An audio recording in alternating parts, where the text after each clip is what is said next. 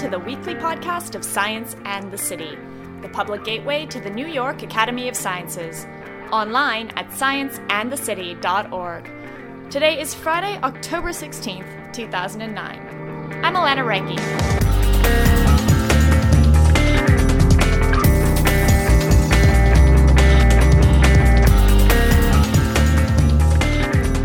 Hunter College's Jill Bargonetti didn't always want to be a cancer researcher. In fact, she wanted to be a dancer. But the lure of genetics got the best of her, and now she runs a cancer research lab out of Hunter's Department of Biological Sciences. Now, we hear and read a lot about cancer research. We walk and run for it, we fundraise for it, but if you're anything like me, you don't actually know that much about it. So, what does it look like in action? Bargonetti's lab focuses on P53, an elusive protein found naturally in our cells that, when working right, acts as a tumor suppressor. I found Jill Bargonetti through CUNY's Serving Science program, where she spoke last week. Today, we're going to check out her lab, meet one of the students working there, and learn about their research, which could mean big things in the fight against cancer. Oh, wow. So each side has four. Today I'm in the lab of Dr. Jill Bargonetti on the ninth floor of one of Hunter College's science buildings. I've come to learn about her cancer research and meet some of the students working here. Ask them whatever questions. But the first question you should ask them is, do they have time to talk to you right now? Because they may not. So Fair enough. So, what happens on this side? Bargonetti's lab is a unique place. As a black female scientist, Bargonetti herself is a rarity in her field. She got her PhD at NYU and did her postdoc at Columbia. And while she likely could have taught at any of the world's leading universities, she chose Hunter College, a school focused on teaching.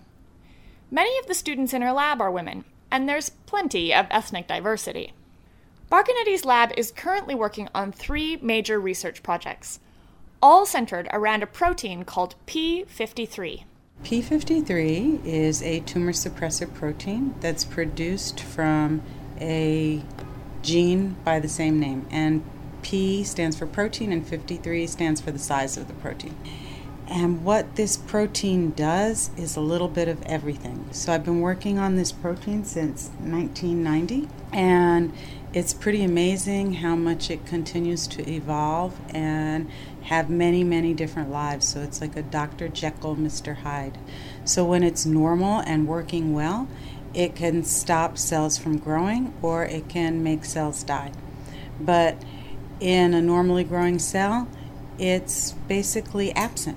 You don't really want it there. And when the cell gets a little sick, gets some damage, it gets activated and it can tell the cell either to stop and repair itself or if it's just beyond repair to die. And in cancer cells, it often isn't working. In fact, it is the most frequently inactivated protein gene found in cancers. And when it's not working, the cells can't die or stop growing and they can grow out of control. And that's what happens in cancers.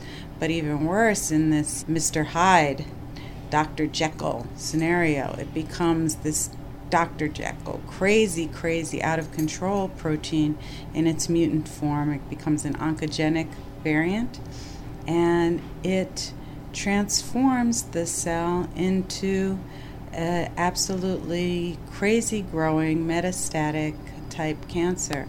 So it does lots of things. And sometimes when it's normal, it's involved in DNA repair. So you can study P53 for a long time and still not really understand all of its functions and all of the players that talk to it. And it, it speaks many languages, so it talks to um, all the other players inside the cell. So, if it's working as it should, P53 is a natural tumor suppressor in our bodies.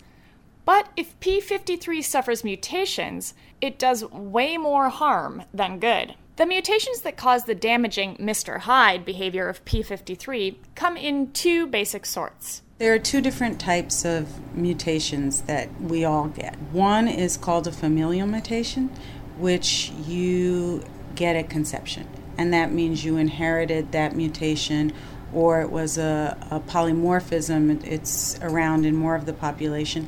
And so you got it at conception from one of your parents. That's rare with P53 that you get a P53 mutant at conception, but it does exist. And people who inherit mutant P53 have something called Li-Fraumeni syndrome and they get cancers very, very early. So you can inherit a mutant P53. Most of the time, the mutations in P53 that occur are sporadic. And what sporadic means is you get these mutations, you know, during the course of your lifetime. And usually P53 mutations are sporadic. And as I said, I got into cancer because it's a clonal disease. So over time, you'll get these mutations in P53, and that one cell that sustains that P53 mutation and doesn't have any normal functioning P53 anymore begins to transform into the Dr. Jekyll. Some of the research Bargonetti does is on breast cancer.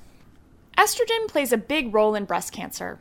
It's a hormone that basically tells cells to grow, but only if the cells are equipped with estrogen receptors. In some forms of breast cancer, the tumor cells have estrogen receptors, which means they basically feed off the hormone as they grow. This type of breast cancer is considered druggable, women who take tamoxifen are interrupting the activity of estrogen, basically cutting off the food the cancer cells need to survive. This treatment has been fairly successful for more than 10 years. But some breast cancer cells don't have estrogen receptors, which means they don't need estrogen to grow, so tamoxifen doesn't help. For this reason, this type of breast cancer is especially aggressive. These are the cells that Bargonetti is interested in. Because it turns out that even though these cancer cells don't need estrogen to grow, estrogen affects the levels of P53. So we are working on a manuscript where we have shown that some of the connection between estrogen and P53 is this ability for estrogen to inactivate the P53 pathway. Not completely, but to dampen it. Mm-hmm. And we think some of the repression of the P53 pathway is through its yin yang molecule. So there's a yin yang that exists between P53 and a molecule called MDM2. So I, I like to get people to think about the yin yang symbol and think about P53 on one side and MDM2 on the other. And if you have a perfect balance, it's fine. But if the MDM2 side gets too big, then the P53 side is no longer in balance, and estrogen causes an increase in MDM2. So you no longer have this perfect balance. Clearly, that's not the whole story, but it definitely appears to be part of the story. Estrogen does a whole host of other things. Um, estrogen causes the estrogen receptor to activate a molecule called BCL2, which inhibits cell death. So now you've got this inhibitor of cell death, you're blocking this activator of cell death. So basically, you're just not letting cell death happen at all in the presence of estrogen. So mm-hmm. estrogen is keeping cells from dying that should die. So, Bargonetti hypothesizes that P53 is being suppressed in cells where estrogen has increased the concentration of this other protein called MDM2. But the relationship between MDM2 and P53 is still largely not understood. For this reason, the National Science Foundation is funding Bargonetti's lab to study the basic biological relationship between these two crucial proteins. So, MDM2, like P53, has more than one specific function, but the one that it's best known for is causing P53 levels to go down. So just keeping P53 at a low level so the cells don't die because you don't want your cells dying all the time, right? So in a normal situation, there's just enough of it that if you need the P53 for the cells to die, it can be there. But you don't want those cells to die. It's just really, it's like the seesaw in the middle. It's perfect. But if you get too much MDM2, then when you need the cells to die, they can't die because it's just blocking that P53. And one way it's blocking it is just by degrading it, it's sort of like washing it away. So that MDM2 side of the yin yang's taken over and it's the whole circle, and you have no P53 left. Or it's just kind of on top of P53 and keeping it from doing its job. So it can do it two ways. This podcast will return in 30 seconds after a brief message from Science in the City. Science in the City needs your help. Yes, yours. We know you like our podcasts. You're listening right now. But did you know that you're actually a big part of these podcasts? The Science in the City program relies 100% on your financial support. You can help us by becoming a member of the New York Academy of Sciences or donating directly to the program online at scienceandthecity.org/donate. Sponsorship and underwriting opportunities are also available. In her third research project funded by the NIH, Bargonetti is looking at p53 cell death pathways. So, in the case of tumor suppression, P53 is normally responsible for killing cells that are mutant and would turn into tumors if they were allowed to grow. But when P53 isn't present to kill the cell, say that there's too much MDM2 present, scientists have to look for other pathways to kill mutant cells. We are developing a C. elegans model system, and C. elegans are a microscopic worm. Yes, you heard her right. A microscopic worm. It turns out our genome is a lot like these tiny wrigglers. Using this microscopic worm that has no P53, so that's a mutant variant because the normal microscopic worm has P53, but you can make different lines without P53 to look at how P53 is influencing these different cancer programs. And worms have 20,000 genes. We have approximately 30,000 genes. They have a lot of genes in common with us. We can really look at these pathways in the worms as a quick screen, also as an ethical way to do drug testing. Um, we're developing a tumor model in these worms that we hope will facilitate looking at how drugs kill tumors that have no P53 in the worm so that we can then do a screen and identify the genes that facilitated that killing so we can then target those genes in cancers that don't have functional P53. Yeah, I do want to see worms. In the lab, Bargonetti introduces me to Sandy, a grad student working towards her PhD in biochemistry. Oh, a big refrigerator full of So worms. this is um, 20 degrees centigrade, which is about a little cooler than room temperature. Okay. So they pretty much grow at room temperature. They have a rep- uh, reproductive cycle of three days. So we're putting a plate on the microscope. Yeah. Oh my. I'm going to look in the microscope. oh my gosh. I can't see anything but a cloudy blur on the tiny petri dish, but when Sandy puts the dish under the microscope, it's crawling with little worms. Ooh, and they really are alive and wriggling. That is actually their first, people's first reaction.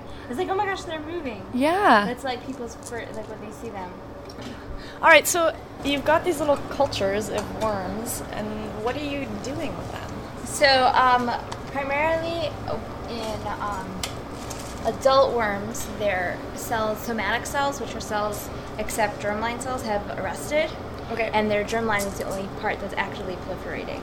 So it sort of mimics a tumor, a tumor in a human, where most adults, um, their somatic cells have arrested, and only the tumor is actively proliferating. Okay. So what we're trying to do is we're trying to use different chemotherapeutic agents and trying to induce germline cell death. So, So it's you're, and this is the project where you're trying because they don't have P53. so I have worms that do not have P53, Okay. and I soak them. I treat them with the drugs that we're also treating the tissue culture cells with, and we're looking if we see um, cell death. So, by creating strains of these C. elegans worms without the P53 protein, Sandy is able to try and figure out different ways to kill the mock cancer cells. Did you always dream to be a researcher who used microscopic worms?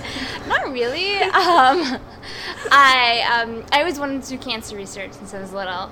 And sort of when I joined the lab, when I was rotating, she said, "Oh, I have this project. Like nobody else really wants to do it." And I was a very young guy, and I'm like, "Oh, I'll do whatever you want me to do." And she shipped me off to Queens College, where we're doing um, collaboration with Dr. Alicia Melendez, who taught me about worms. And I'm just and I started doing it from there. And it was interesting because I'm, I was the only one doing the project in the lab. So it was sort of like nobody else knew what I was doing, and I didn't even feel like I ever rotated here because it was really there. But I ended up liking it. Um, they're a pretty easy model because like if something goes wrong, like we have stocks of everybody, we could just toss the play down and start from scratch. And uh, like I said, they really they grow really quickly. So if you need worms, like within three days, you'll have what you want. In a New York Times article written about Bargonetti a few years ago, she's quoted as saying she suspects she'd be further along in her cancer research if she'd decided to stay at Columbia or another private institution where teaching wasn't such a big focus. But when I ask her about it, she says it's a worthwhile sacrifice. I'm really, really happy with my decision to be here. It, it's a great place to be. I love the students. I love my lab. I love everything except not getting the the perks of more money and tuition for my kids. You know, there's just no perks in this environment. Mm-hmm. And that's that's a really unfortunate piece. And sometimes there's not huge respect for people who teach at public institutions. But the students are as good and often better, I think, than the students who are at private institutions. They're they're just so bright and they're so committed and they're so excited and they're they're real. You know, they're here. That n- none of these students are here because their parents are making them go to college. They are absolutely, genuinely excited to be working every day. Check out scienceandthecity.org for a link to Bargonetti's lab. For Science in the City, I'm Alana Rangi. That's it for this week. If you can't get enough of Science in the City, you should try following us on Twitter. You can find us online at www.twitter.com slash sci and the city. Science in the City is a non-profit program of the New York Academy of Sciences. That means that we need your continued support to keep bringing you this weekly podcast series, as well as the rest of the Science in the City program, like our event series and our website. For more information on Academy membership or to support Science in the City today, log on to scienceandthecity.org slash donate. As always, we'd love your feedback on any of the programs we run here at Science in the City. Send us an email at scienceandthecity at nyas.org or leave us a voicemail at 212 298 8654. See you next week.